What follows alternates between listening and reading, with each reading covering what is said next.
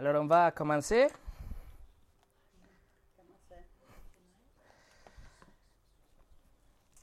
Je vous invite à ouvrir euh, la parole de Dieu dans le psaume 19.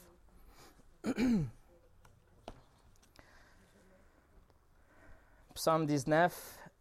Après cette euh, pause d'été pendant laquelle on a bien profité de l'enseignement de John Glass, euh, le parcours du livre de l'Apocalypse, ne vous inquiétez pas, on va revenir dans quelques dimanches aussi.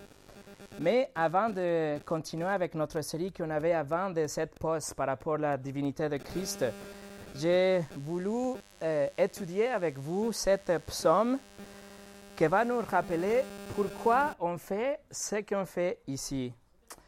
Pourquoi chaque dimanche on se réunit ici autour de cet livre Pourquoi chaque soir, par exemple, chez nous, pourquoi on lit ce livre avant d'aller se coucher? Pourquoi ce livre est tellement cher pour nous, est tellement euh, précieux? Pourquoi nous l'étudions? Pourquoi nous l'obéissons?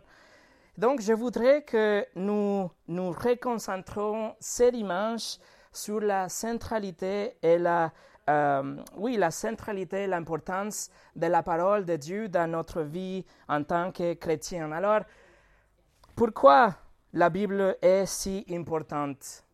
Pourquoi vous ne venez pas ici pour entendre des histoires personnelles? Pourquoi on ne se réunit pas juste pour partager un gâteau et parler de films ou parler de la musique? Pourquoi la figure centrale dans cette pièce est cet livre et l'enseignement qui va sortir de cet livre. Pourquoi l'importance de la Bible. Et donc, le psaume 19, il va nous donner la perspective de Dieu même sur l'importance de ce livre. Le psaume 19 va nous parler sur l'autorité et la suffisance de la Bible. Le psaume 19 est écrit par le roi David, le roi d'Israël, sous l'inspiration du Saint-Esprit, pour nous montrer la haute importance des Écritures, de la parole de Dieu pour nous et pour nous montrer la seule, le seul moyen, la seule façon de nous rapprocher de Dieu. Pour faire ça, le roi David commence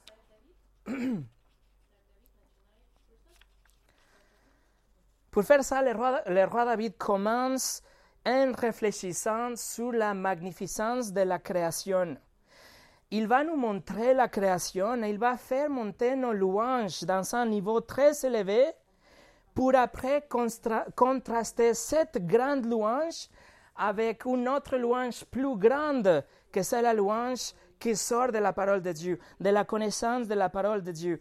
Alors il va faire une différence. Si la gloire de Dieu est montrée d'une façon glorieuse dans la création, la gloire de Dieu est montrée beaucoup plus dans la parole de Dieu, dans la Bible, quand on considère la Bible. Le psaume 19, c'est aussi un beau poème. C.S. Lewis, l'écriteur de euh, Chronique de Narnia, il a dit Ces psaumes reflètent plus que qu'une autre la beauté et le splendeur de la poésie hébraïque que l'on trouve dans le livre des psaumes. Je considère qu'il est le plus grand poème du livre des psaumes et un des, plus grands textes au monde.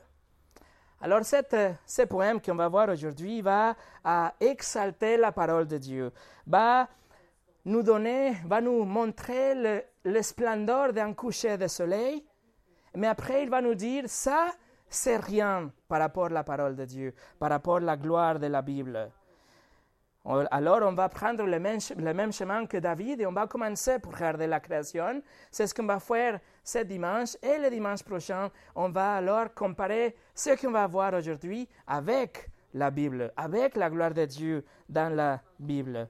Voilà les plans pour cet après-midi. Mais avant de commencer, on va prier. Seigneur, je te prie que tu nous montres à partir de ta parole la, grandiosité, la majestuosité de la création, la gloire et le pouvoir que tu montres à l'humanité à travers ta création, qu'on puisse vraiment, vraiment admirer comment tu es le Tout-Puissant, comme on vient de chanter, pour après voir que ça, c'est rien du tout par rapport à la gloire montrée dans ta parole. Alors, Seigneur, bénis cet temps ensemble. Au nom de Jésus. Amen. Le message d'aujourd'hui s'appelle La création parle. La création parle. Et on va commencer en lisant le, psaume en entier, mais je voudrais que vous donniez votre attention à deux grandes parties. La toute première partie va nous parler de la création. Et à partir du verset 8,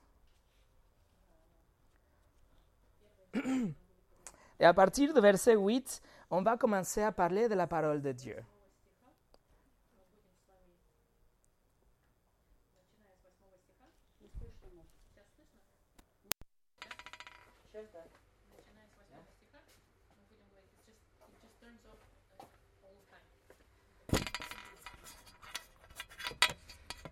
Ok, donc à partir du verset, à partir Dieu va parler de sa parole.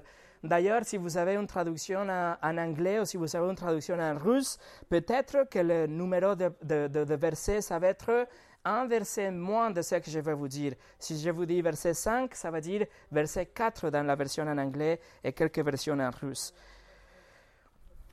Ok, on va lire le psaume 19 à partir du verset 1. Au chef de cœur, psaume de David. Le ciel raconte la gloire de Dieu et l'étendue révèle l'œuvre de ses mains. Le jour en instruit un autre jour. La nuit en donne connaissance à une autre nuit. Ce n'est pas un langage, ce ne sont pas des paroles, on n'entend pas leur son. Cependant, leur voix parcourt toute la terre, leurs discours vont jusqu'aux extrémités du monde, où il a tressé une tente pour le soleil. Et le soleil, pareil à un époux qui sort de sa chambre, se lance dans la cour avec la joie d'un héros. Il s'élève à une extrémité du ciel et termine sa course à l'autre extrémité. Rien n'échappe à sa chaleur. La loi de l'Éternel est parfaite, elle donne du réconfort. Le témoignage de l'Éternel est vrai, il rend sage celui qui manque d'expérience. Les décrets de l'Éternel sont droits, ils réjouissent le cœur. Les commandements de l'Éternel sont clairs, ils éclairent la vue. La crainte de l'Éternel est pure, elle subsiste pour toujours. Les jugements de l'Éternel sont vrais, ils sont tous justes. Ils sont plus précieux que l'or, que beaucoup d'or fin. Ils sont plus doux que le miel, même le miel qui coule des rayons. Ton serviteur aussi est éclairé par eux pour celui qui les respecte. La récompense est grande. Qui discerne ces erreurs? Pardonne-moi celle que j'ignore. Ignore, préserve aussi ton serviteur du sentiment d'orgueil, qu'il ne domine pas sur moi. Alors je serai intègre, je ne commettrai pas de grands péchés. Fais bon accueil aux paroles de ma bouche et aux sentiments de mon cœur, éternel, mon rocher, toi qui me rachètes. J'espère que vous avez remarqué le contraste entre les deux grandes parties. Et ce contraste, en fait, fait le point de tous les psaumes, lequel est que même si la création est spectaculaire et un témoin indéniable de la majesté de Dieu, la loi de Dieu, c'est-à-dire la parole de Dieu, est beaucoup mieux, est beaucoup plus supérieure, plus inspirante que le ciel et plus précieuse que l'or. Ça, c'est le point de cette somme. Alors aujourd'hui, qu'on va étudier que la première moitié, on va diviser notre étude en quatre parties. Le ciel parle, le temps parle, le soleil parle et Dieu parle. On commence numéro un avec le ciel parle. Le psaume commence avec une attribution toute courte. Le verset 1 nous dit au chef de cœur, psaume de David.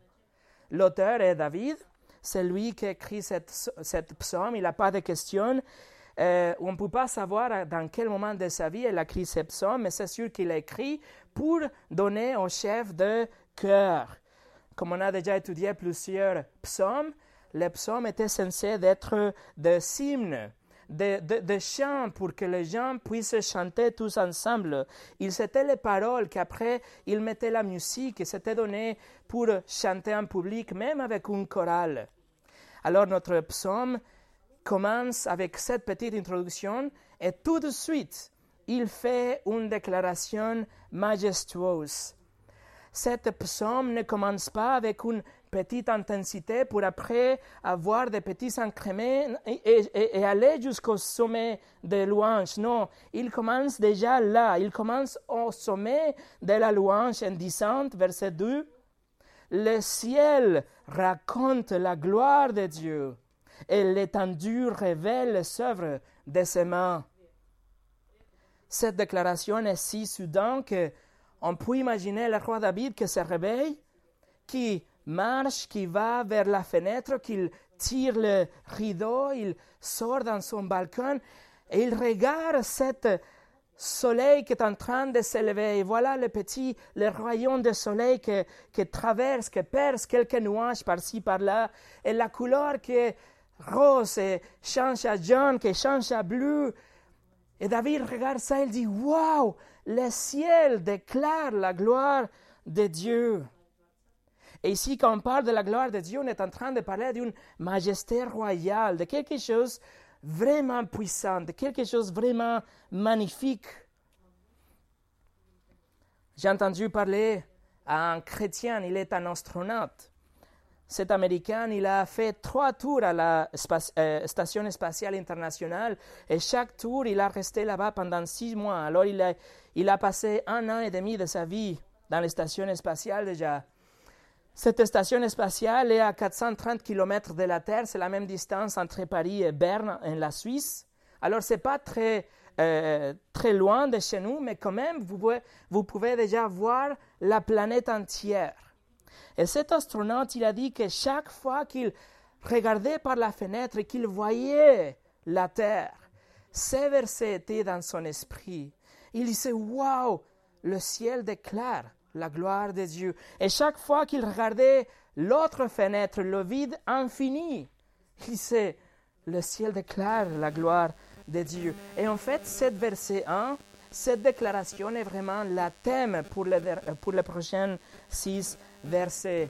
La thème est que cette chose qui est au-dessus de nos têtes est spectaculaire, est glorieuse et nous montre chaque matin et chaque soir combien Dieu est glorieux.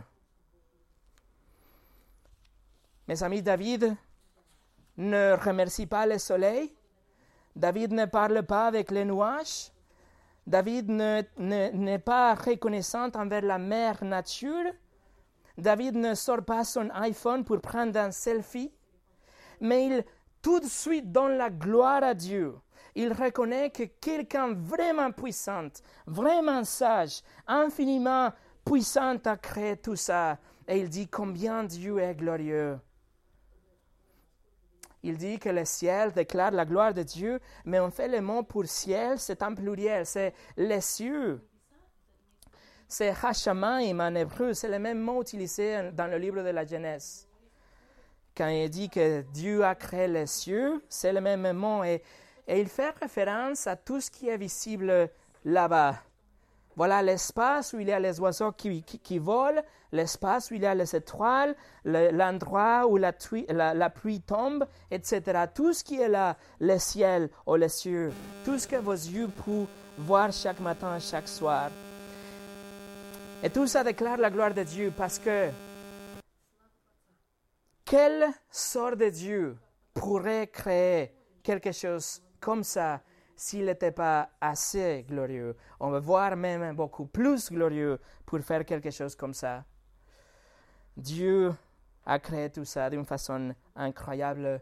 Et David regarde et sa conclusion est Dieu est surprenant. Le nombre des étoiles que vous pouvez voir dans une nuit sans euh, de toute lumière de la ville, une nuit très sombre, vous pouvez voir à peu près 2000 étoiles. Et ça, c'est un bon chiffre, c'est un grand chiffre des étoiles. Mais ça, c'est rien du tout quand vous considérez que le, le nombre des étoiles qu'on a calculé dans l'univers est de 1 milliard de milliards, c'est-à-dire 1 suivi par 21 zéros. Et pourtant, le psaume 147 nous dit que Dieu compte le nombre des étoiles et il donne à tous un nom. Le verset 2 continue en disant L'étendue révèle les œuvres de ses mains, l'œuvre de ses mains, pardon, c'est la puissance créatrice de Dieu, c'est le pouvoir de Dieu qui a créé cette voûte qu'on a par-dessus et tout ce qui est à l'intérieur. Et si on voit cette euh, déclaration qui utilise l'expression l'œuvre de ses mains, comme si Dieu avait des mains, mais ça c'est un anthropomorphisme, c'est-à-dire qu'on donne des attributs humains à Dieu pour pouvoir expliquer Dieu. Et ça c'est très, c'est une leçon d'humilité parce que nous, en tant que création finie et faible, on doit tirer de notre propre expérience, notre propre corps, notre propre caractéristique pour essayer de comprendre Dieu. Alors, c'est l'œuvre de ses mains.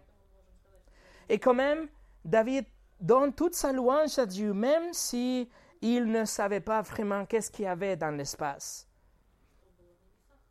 Par exemple, en 2014, le journal USA Today a publié un article qui donnait la distance entre euh, ici et la Lune, par exemple. Pour arriver à la Lune, ça prendrait trois jours. Pour arriver à Mars, ça prendrait 300 jours. Pour arriver au bord de notre système solaire, ça prendrait 40 ans. Pour arriver à l'étoile la plus proche, 80 000 ans. Pour arriver à la galaxie la plus proche, 749 millions d'années.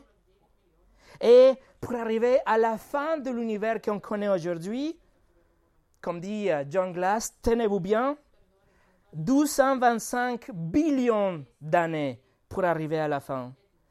Vous et moi, on a beaucoup plus d'informations, d'informations beaucoup plus détaillées que David. Et avec ça, on doit affirmer, oui, le ciel déclare la gloire de Dieu, combien il est glorieux. D'ailleurs, le verbe dans ces deux versets, dans ce verset 1, c'est en continu et c'est emphatique. C'est-à-dire que c'est certain que le ciel déclare avec certitude et c'est continu. Il n'arrête pas de déclarer la gloire de Dieu. En fait, le ciel a crié que, Dieu existe. Le ciel a crié depuis le commencement de l'histoire que Dieu existe, qu'il est tout-puissant, qu'il est infiniment sage, qu'il est le Créateur, qu'il n'est pas confiné dans l'espace et dans le temps, et qu'il est sûrement plus grand et plus âgé que 225 millions d'années. Charles Spurgeon, le prince des prédicateurs, a dit ça. Que celui qui essaye de deviner la sublimité divine contemple alors la voûte étoilée, que celui qui essaye de deviner l'infini scrute l'immense étendue, que celui qui désire voir la sagesse divine considère l'équilibre des orbites, que celui qui voudrait connaître la fidélité divine remarque la régularité des mouvements planétaires, et que celui qui voudrait atteindre quelque conception de la puissance divine, de sa grandeur et de sa majesté, estime les forces d'attraction, la magnitude de cette toile fixe et la luminosité de toutes les cortèges célestes.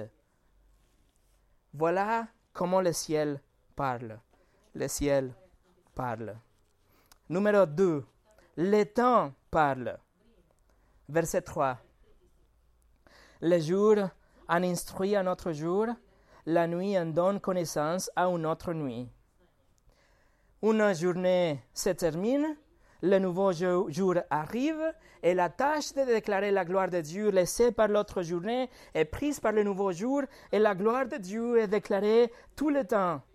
Le cycle des jours, le cycle de la nuit, temps après temps, depuis le Genèse, Genèse le chapitre 1 et pendant les 6000 ou 7000 ans jusqu'à aujourd'hui, le ciel a continuellement donné la connaissance de Dieu, son existence et son pouvoir. Le jour et la nuit dans ces versets ne parlent pas de période de 12 heures, c'est pas vraiment le jour et vraiment la nuit, mais c'est plutôt le temps, c'est plutôt le cycle de jour, le cycle de nuit, le cycle dans lequel nous vivons. Ici, on parle de la rotation constante de la Terre autour du Soleil et sur sa propre orbite On parle des saisons, on parle du fait qu'on sait que le printemps va arriver et que les agriculteurs ils connaissent que la récolte arrivera aussi. Cette stabilité, ce cycle de la vie déclare la gloire de Dieu. En fait, le livre de la Genèse, chapitre 8, Dieu a fait une promesse à Noé. Le verset 22, il a dit, Tant que la terre subsistera, le semin et la moisson, le froid et la chaleur, l'été et l'hiver, les jours et la nuit ne cesseront pas. Le temps, mes amis, c'est la création de Dieu. Dieu est en dehors de l'espace et en dehors du temps, et c'est pour ça qu'il a créé l'espace et le temps. Et à l'intérieur de ce temps, il a donné les saisons, le cycle de la vie pour gouverner l'humanité. Ce verset nous dit que les jours instruit un autre jour, mais littéralement en hébreu, c'est une expression pour parler d'un fleuve. Ils disent que d'une journée découle la connaissance de Dieu et déverse le témoignage de la connaissance de Dieu, et un autre jour prend ça et comme une rivière jaillissante découle cette connaissance à la nuit et le cycle continue sans fin, sans arrêt. Par contre, le verset 4 et le verset 5, ils vont nous dire comment est-ce que ce temps, ce cycle de la vie nous parle. Regardez verset 4 et 5. Ce n'est pas un langage, ce ne sont pas des paroles, on n'entend pas leur son. Cependant, leur voix parcourt toute la terre, leurs discours vont jusqu'aux extrémités du monde où il adressait une tente pour le soleil. Alors Dieu se révèle à travers la création. La création nous parle de Dieu, mais d'une façon non verbale. La création nous parle sans mots. Et encore, cette déclaration y va par toute la planète jusqu'aux extrémités de la planète. Elle est entendue et comprise par tout le monde. Tout le monde peut voir le coucher du soleil et la mer et comprendre qu'il y a quelqu'un qui a créé ça en parlant de ce langage sans mots, Jean Calvin a dit ça. L'importance de son langage, qui n'est pas comme les nations qui diffèrent les uns des autres par la langue, mais les cieux ont une langue commune pour enseigner tous les hommes sans distinction.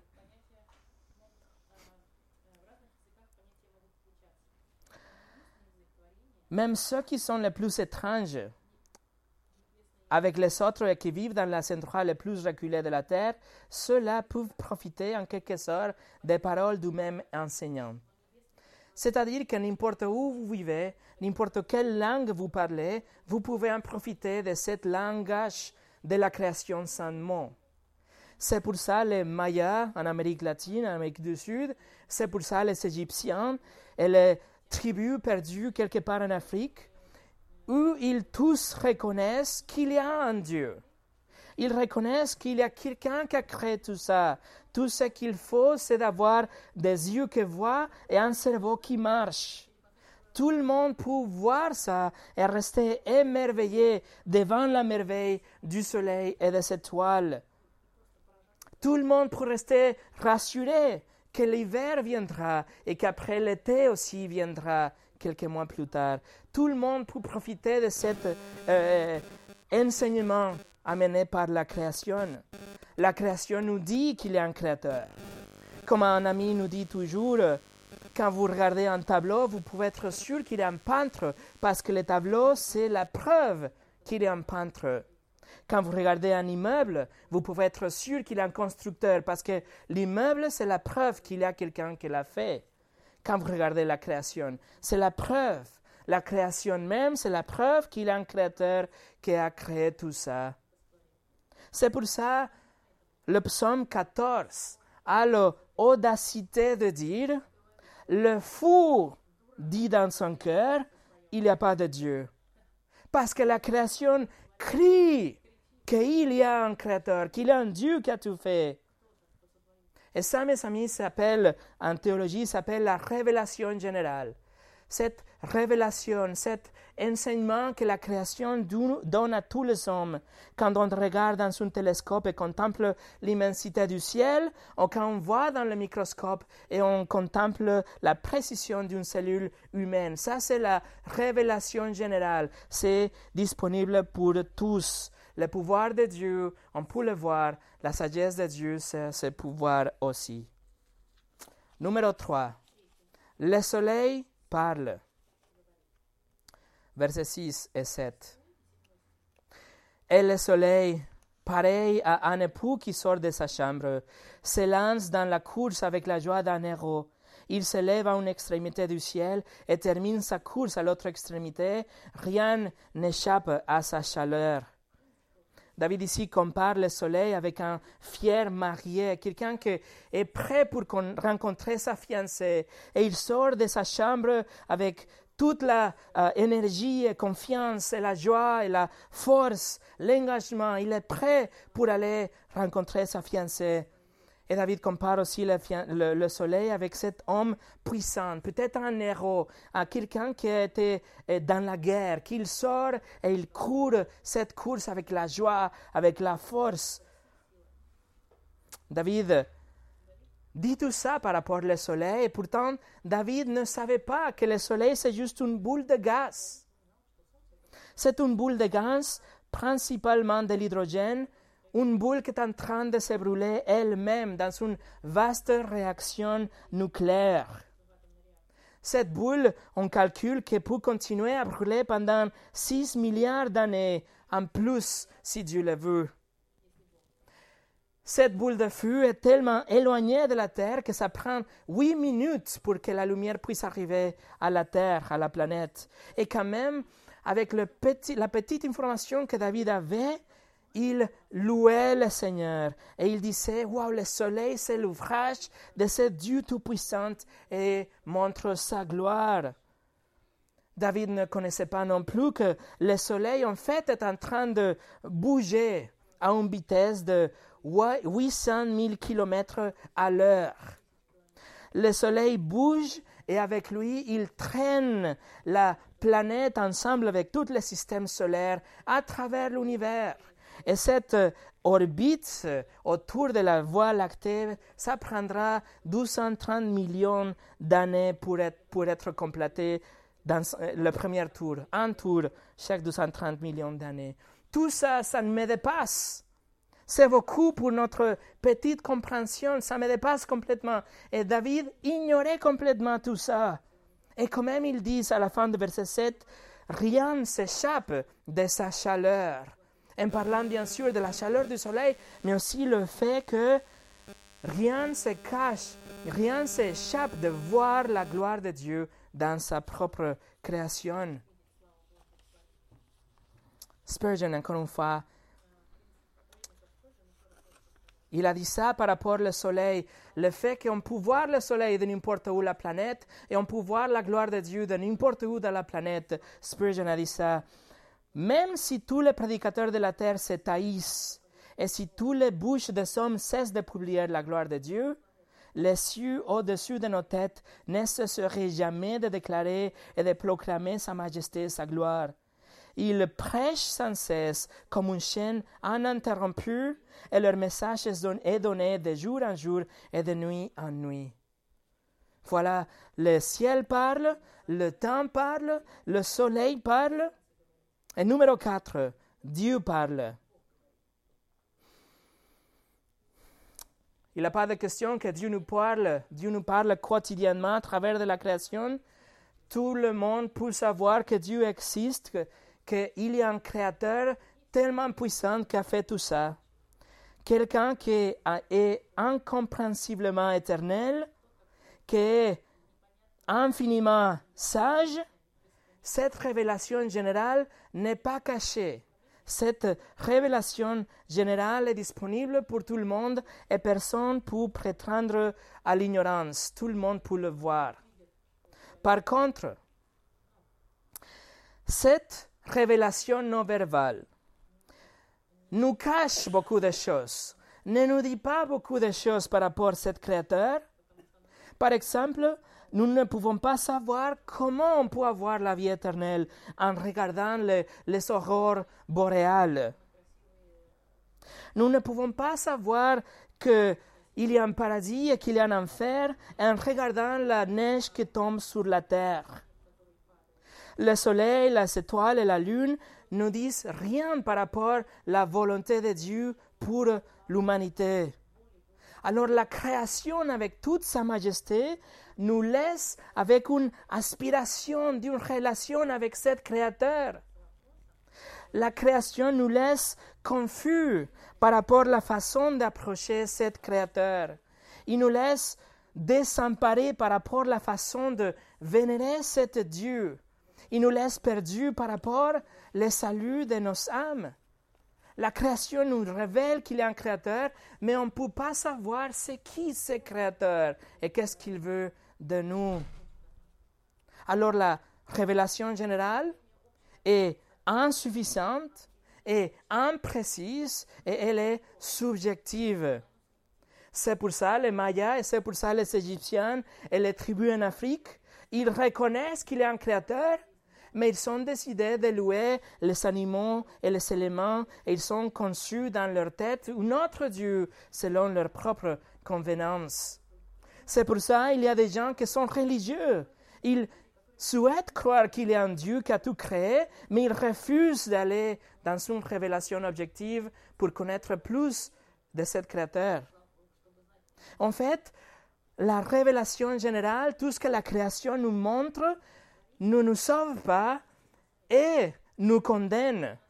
La révélation générale nous laisse condamner et sans aucune excuse. Allez avec moi au livre de Romains chapitre 1.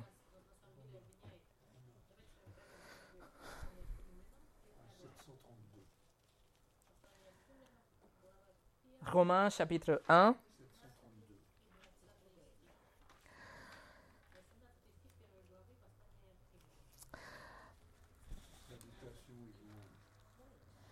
Romains chapitre 1 à partir du verset 18. Paul écrit La colère de Dieu se révèle du ciel contre toute impiété toute injustice des hommes qui, par leur injustice, tiennent la vérité prisonnière. Car ce qu'on peut connaître de Dieu est évident pour eux, puisque Dieu le leur a fait connaître. En effet, les, perfections invisibles de Dieu, sa puissance éternelle et sa divinité se voient depuis la création du monde. Elles se comprennent par ce qu'il a fait. Ils sont donc inexcusables. Voilà l'homme est condamné parce que la création parle.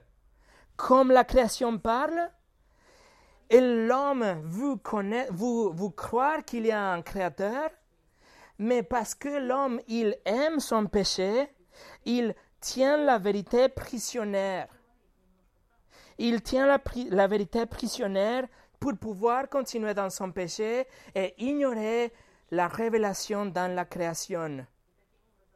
Et l'homme reste sans aucun espoir si Dieu ne parle pas.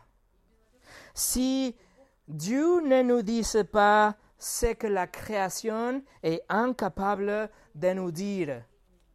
Alors on a besoin d'une autre révélation parce que la création n'est pas suffisante.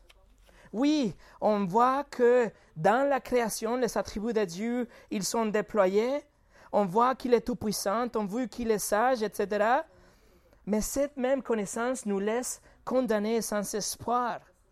Mais Dieu, dans sa miséricorde et dans sa condescendance, il a parlé à l'humanité. Il a rempli le blanc. Il a dit tout ce que la création ne pouvait pas nous dire.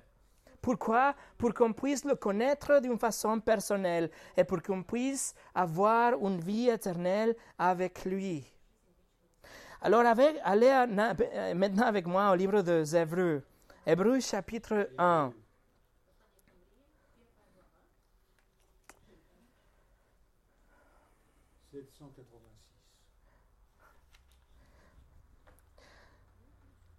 Le livre d'Hébreux chapitre 1, verset 1 nous dit, Après avoir autrefois et à, de nombreuses reprises et de bien des manières parlé à nos ancêtres par les prophètes, Dieu, dans ces jours qui sont les derniers, nous a parlé par le Fils. Il l'a établi héritier de toutes choses, et c'est par lui aussi qu'il a créé l'univers. Alors Dieu a parlé d'une façon directe. Il a parlé directement avec Moïse, par exemple, avec Adam, par exemple. Il a aussi parlé avec les prophètes. Il a donné des visions. Il a donné des rêves. Et à la fin, il a parlé à travers son Fils. Alors, oui, Dieu a parlé pour remplir le blanc que la création est incapable de nous communiquer. Mais quelle valeur aurait cette révélation directe de Dieu si ce n'était pas gardé quelque part pour nous? Si on ne pouvait pas lire cette révélation, s'il n'était pas écrite, si elle ne pouvait pas être examinée, si on ne pouvait pas la pondérer, si on ne pouvait pas l'étudier, toute cette révélation serait inutile. Mais Dieu, dans sa miséricorde, il a donné cet livre. Dieu remplit le blanc de la création et nous donne sa parole écrite pour pouvoir le connaître, parce que la création était insuffisante et la création nous condamnait. Alors les Mayas, les Égyptiens, les personnes religieuses qui croient que Dieu existe, il ne faut pas qu'ils restent là, il faut qu'ils aillent dans la Bible pour vraiment connaître le Créateur qui a tout fait. Dieu nous parle aujourd'hui à travers de sa parole écrite. Il nous parle à travers de la Bible, et ça, mes amis, est beaucoup plus excellente que la façon dont la création parle. Et ça, c'est le point de cette psaume. Ça, c'est le contraste que David va faire avec la deuxième moitié de cette psaume la création avec toute sa majesté, avec toutes les merveilles que la science a découvertes, avec tout ça, la création n'est rien absolument. Parce que la création est sujet à la corruption.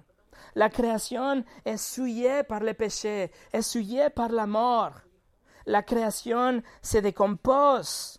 La, la, création périt et un jour même il sera déroulé comme un parchemin l'univers sera décréé. C'est ce qu'on est en train de voir dans le livre de l'Apocalypse. C'est ce qu'on verra dans les derniers chapitres. Mais Esaïe 34, écoutez ce qu'il a écrit. Il a dit, tout le corps céleste se dégrade et le ciel est roulé comme un parchemin. Voilà qu'est-ce qui va se passer. Un Pierre nous dit que la terre va imploser d'un seul coup. La création n'est rien. La création nous donne une révélation générale, mais cette révélation est subjective, est ouverte à l'interprétation de, de, gens, est vue par tous, mais elle n'est pas interprétée correctement par tous. Ils nous disent qu'il est un créateur, mais ils ne nous disent pas c'est qui ce créateur. Par contre, la révélation spécifique, c'est ce qu'on appelle, ou la révélation spéciale, c'est ce qu'on appelle la Bible, est infiniment supérieur aux merveilles de la création.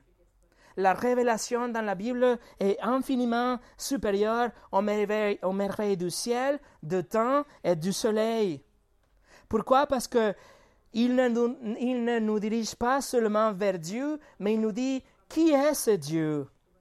Il ne nous montre juste que Dieu est bon, mais il nous montre aussi que Dieu est juste il nous donne aussi le seul moyen pour pouvoir, aller avec lui, pour pouvoir aller au paradis, que c'est à travers son Fils.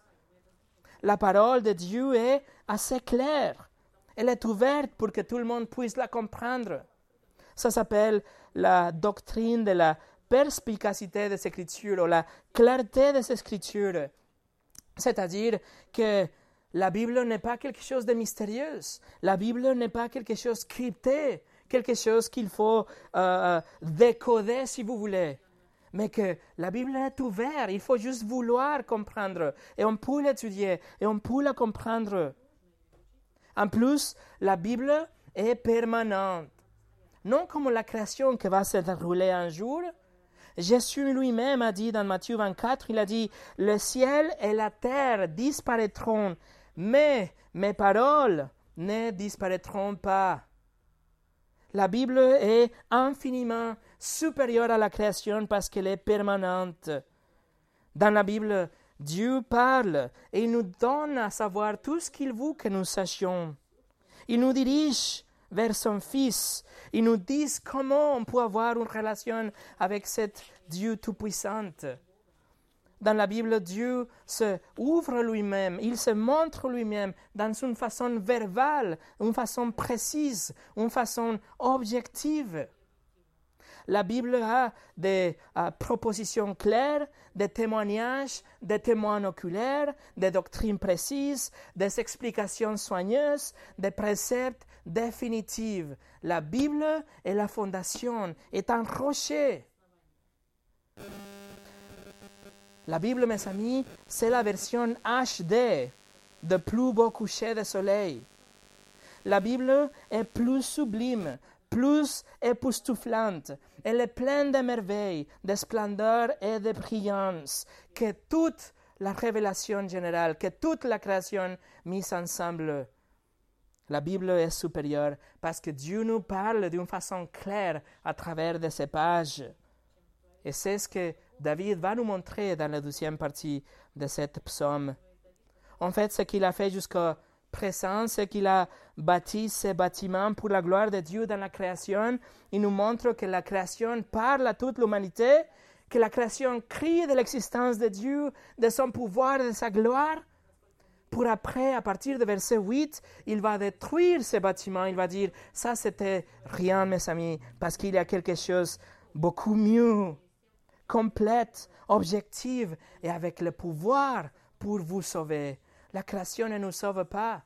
La création nous laisse condamner. Si vous reconnaissez qu'il est un Dieu, voilà, soit vous acceptez le Dieu de la Bible, ou restez condamné pour l'éternité. La parole de Dieu a le pouvoir pour nous sauver.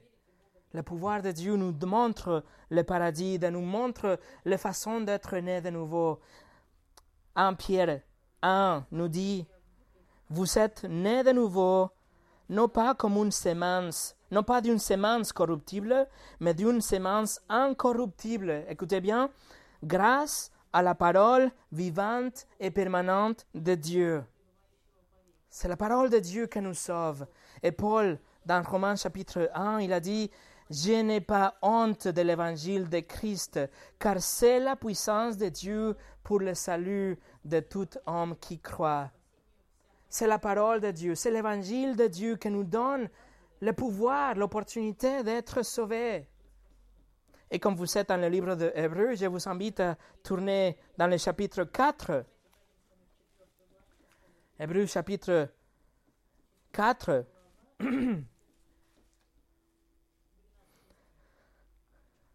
Hébreu chapitre 4, verset 12.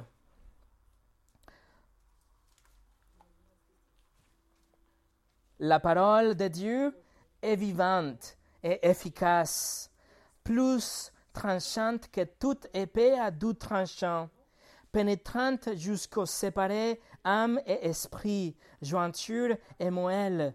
Elle juge les sentiments et les pensées du cœur. La création, mes amis, n'a pas ce pouvoir. La parole de Dieu a le pouvoir pour sauver. Et c'est ce qu'on va voir la prochaine fois. Et en fait, ce message d'aujourd'hui, c'était que l'introduction pour le message de la semaine prochaine. Pour nous préparer pour finir, laissez-moi répondre les questions que j'ai posées au début de ce message. Pourquoi on s'est réunis ici autour de ce livre pourquoi nous nous efforçons de l'étudier, de l'appliquer dans nos vies? Réponse Parce que ce livre est supérieur à toute la création. Parce que ce livre nous dit quelque chose que ni le ciel, ou le temps, ou le soleil, ou toute la création pour nous révéler, c'est-à-dire qui est ce créateur et comment on peut avoir la vie éternelle avec lui? Rien pour nous dire comment est-ce qu'on peut nous débarrasser de notre péché. La création ne peut pas nous dire comment est-ce qu'on peut être euh, euh, nettoyé, purifié de nos péchés, ou comment on peut avoir une réconciliation avec notre Créateur. La création ne peut pas exposer notre péché, mais la Bible le fait. La Bible nous dit qu'on a tous péché parce qu'on a tous transgressé les commandements de Dieu. La création garde silence par rapport à la justice de Dieu, mais la Bible ne le fait pas. La Bible est claire. Elle nous dit que Dieu est juste et qu'il va juger à tous les hommes et qu'il va punir le péché n'importe où il se trouve. La création nous dit rien par rapport au Sauveur, mais la Bible nous parle entièrement de cette Sauveur. L'Ancien Testament pointe en avant cette Sauveur et le Nouveau Testament nous explique cette Sauveur. Et la création ne nous dit pas comment on peut être sauvé, mais la Bible est claire.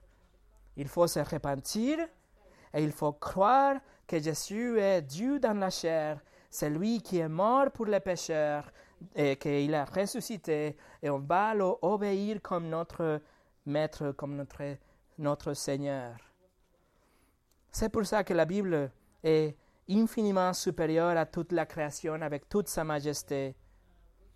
Alors la, prochaine fois que votre souffle est coupé par un coucher de soleil ou pour les étoiles dans la nuit ou la, mer devant vous, ou pendant que vous méditez dans la, la nature, la belle création, souvenez-vous, mes amis, que la Bible est beaucoup plus stupéfiante et surprenante parce que si la création parle, par la Bible, Dieu nous parle. Prions.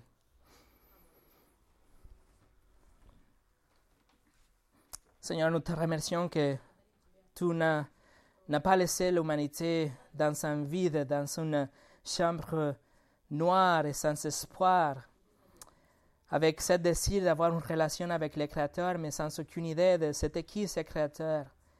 Merci que tu as rempli le blanc qu'on ne pouvait pas comprendre à partir de la création et que tu nous donnes ta parole, tu nous donnes cet instrument, ce manuel pour la vie, cet livre d'instruction, cet témoignage de, de toi-même pour pouvoir te connaître et te suivre.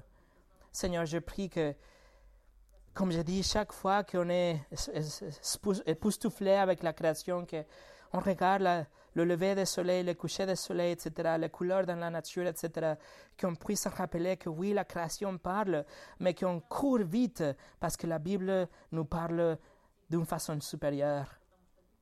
Nous te remercions qu'on peut avoir ce livre, que ce livre a le sang de beaucoup de gens que qui ont souffert, qui ont été morts pour le protéger, pour le traduire, pour le garder, mais toi, Seigneur, tu l'as uh, tu l'as uh, protégé. Et maintenant, on a cet uh, trésor devant nous aujourd'hui. Seigneur, je te prie que chacun de nous ici puisse avoir une révérence et un amour pour ta parole et que chaque dimanche qu'on se réunit, ce soit principalement pour apprendre de ce livre, pour écouter ta parole qui sort pas de ma bouche, pas de John Glass, mais de ta parole écrite. Au nom de Jésus. Amen.